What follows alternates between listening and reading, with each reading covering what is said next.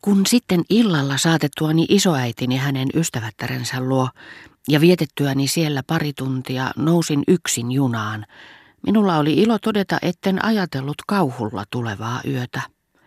Se johtui siitä, ettei minun tarvinnut viettää sitä vankina huoneessa, jonka uninen ilmapiiri olisi pitänyt minut hereillä. Ympärilläni heilui ja huojui tyynnyttävästi kaikki nuo junan liikkeet, jotka pitivät minulle seuraa, tarjoutuivat rupattelemaan kanssani, ellen saisi unen päästä kiinni, tuudittivat minua äänillään, jotka sovitin niin kuin Combreen kirkonkellojen kumahdukset milloin rytmiin, milloin toiseen. Mielikuvitukseni saneli minulle ensin neljä samanarvoista kuudestoista osanuottia, sitten kuudestoista osanuotin, joka raivokkaasti paiskattiin päin neljäsosanuottia.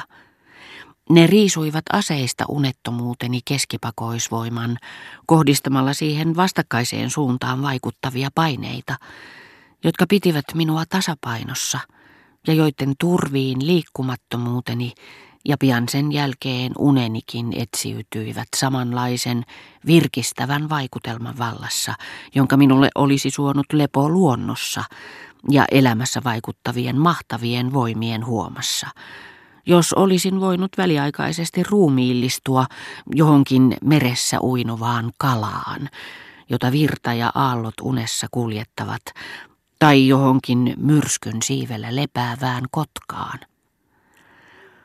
Auringon nousut liittyvät pitkiin junamatkoihin niin kuin kovaksi keitetyt munat, aikakauslehdet, korttipelit, joet, joissa veneet purjehtivat pääsemättä eteenpäin. Eräässä vaiheessa ollessani juuri luetteloimassa ajatuksia, jotka hetkeä aikaisemmin olivat täyttäneet mieleni, saadakseni selville olinko välillä nukahtanut vai en, ja epätietoisuuden, joka oli saanut minut sitä kyselemään, antaessa minulle parasta aikaa myöntävää vastausta, näin ikkunan kehyksissä pienen mustan metsikön yläpuolella pitkulaisia pilviä, joiden pehmeän untuvan vaaleanpunainen väri oli kiinteää, ikään kuin kuollut. Väri, joka ei enää muutu sen paremmin kuin sekään, joka on piintynyt sulkiin siivessä, joka on sen omaksunut, tai maalaukseen, johon taiteilijan mielikuvitus on sen sijoittanut. Mutta tunsin, että nimenomaan tämä väri ei vastannut olotilaa eikä oikkua, vaan välttämättömyyttä ja elämää. Pian sen jälkeen sen taakse kerääntyi valoa, kuin varastoon. Se kirkastui, taivas syttyi hehkuun, jota yritin nähdä paremmin, silmät miltei ikkunassa kiinni, sillä tunsin sen olevan yhteydessä itse luonnon olemassaolon syvyyksiin, mutta radan vaihdettua suuntaa juna kääntyi. Aamuiset näkymät vaihtuivat ikkunan kehyksissä öiseen kylään, kuutamosta sinisine kattoineen, Pesulaituri yön himmeän helmiäisen peitossa, yllään vielä kaikkien tähtiensä täplittämä taivas. Ja pahoittelin jo vaaleanpunaisen taivaan rantani katoamista, kun näin sen uudelleen, mutta tällä kertaa punaisena, vastapäisessä ikkunassa, josta se kaikkosi radan seuraavassa mutkassa – Jouduin siis kuluttamaan aikani siihen, että juoksin ikkunalta toiselle yhdistääkseni, kiinnittääkseni samalle kankaalle kauniin, hehkuvanpunaisen ja oikullisen aamuni, välähdyksen omaiset ja vastakkaiset osat, saadakseni siitä kokonaisnäkymän ja yhtenäisen taulun.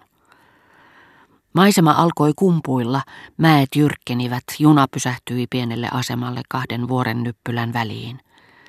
Laakson pohjukassa – Kosken rannalla näkyi vain ratavartijan talo, perustukset syvällä vedessä, joka virtasi ikkunalautojen tasalla.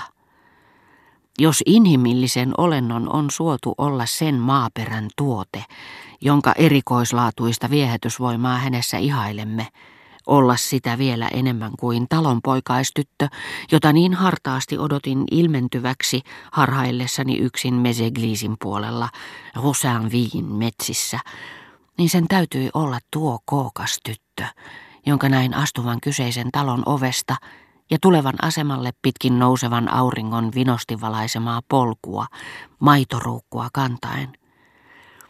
Laaksossa, jonka ympäröivät kukkulat kätkivät muulta maailmalta, hän ei varmaan koskaan nähnyt ihmisiä muutoin kuin junissa, jotka pysähtyivät vain hetkeksi. Hän kulki vaunurivin kyljessä ja tarjosi maitokahvia joillekin aamuvirkuille matkustajille. Hänen aamuauringon purpuroimat kasvonsa olivat ruusuisemmat kuin taivas. Tunsin hänet nähdessäni elämänhalua, joka ailahtaa meissä aina, kun tiedostamme uudelleen kauneuden ja onnen.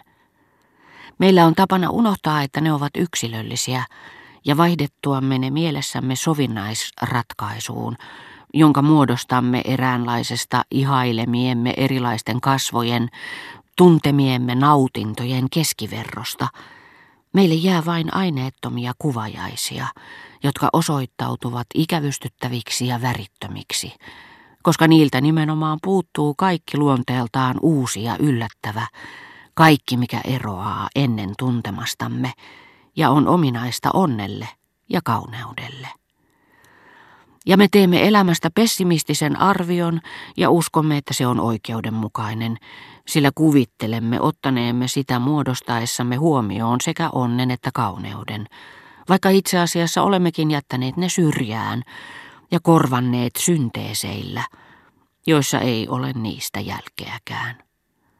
Samoin kirjallisuuden tuntija, jolle puhutaan uudesta kauniista kirjasta, haukottelee jo etukäteen ikävästä, sillä hän on jo näkevinään jonkinmoisen yhdistelmän kaikista lukemistaan kauniista kirjoista, kun taas todella kaunis kirja on omalaatuisensa, odottamaton. Se ei koostu sitä edeltäneiden mestariteosten summasta, vaan jostakin, jonka löytämiseen tämän summan täydellinen omaksuminen ei riitä alkuunkaan, koska se nimenomaan sijaitsee sen ulkopuolella – Tuskin hän on tutustunut tähän uuteen teokseen, kun vastikään niin tympääntynyt kriitikko jo tuntee kiinnostuvansa sen maalailemasta todellisuudesta. Sellaisenaan, kaukana kauneusihanteista, joita ajatukseni muovailivat yksin ollessani, tuo kaunis tyttö sytytti minussa halun tiettyyn onneen. Vain tässä, alati omalaatuisessaan muodossa voimme päästä onnen makuun. Onneen, joka muuttuisi todellisuudeksi, jos eläisin hänen rinnallaan. Mutta nytkin oli vaikuttimena suureksi osaksi tottumuksen hetkellinen keskeytyminen. Luin maitotytön ansioksi, että hänellä oli vastassaan täydellinen minäni, valmiina maistamaan mitä kirpeimpiä nautintoja. Sillä tavallisissa oloissa elämme minimiin supistetulla minällämme. Suurin osa kyvyistämme torkkuu, sillä ne ovat tottumuksen varassa. Ja tottumus tietää kyllä mitä tekee, eikä tarvitse niitä. Mutta tänä matka-aamuna muutos totutuissa tavoissani ja sekä ajan että paikan vaihdos vaativat niiden alituista läsnäoloa.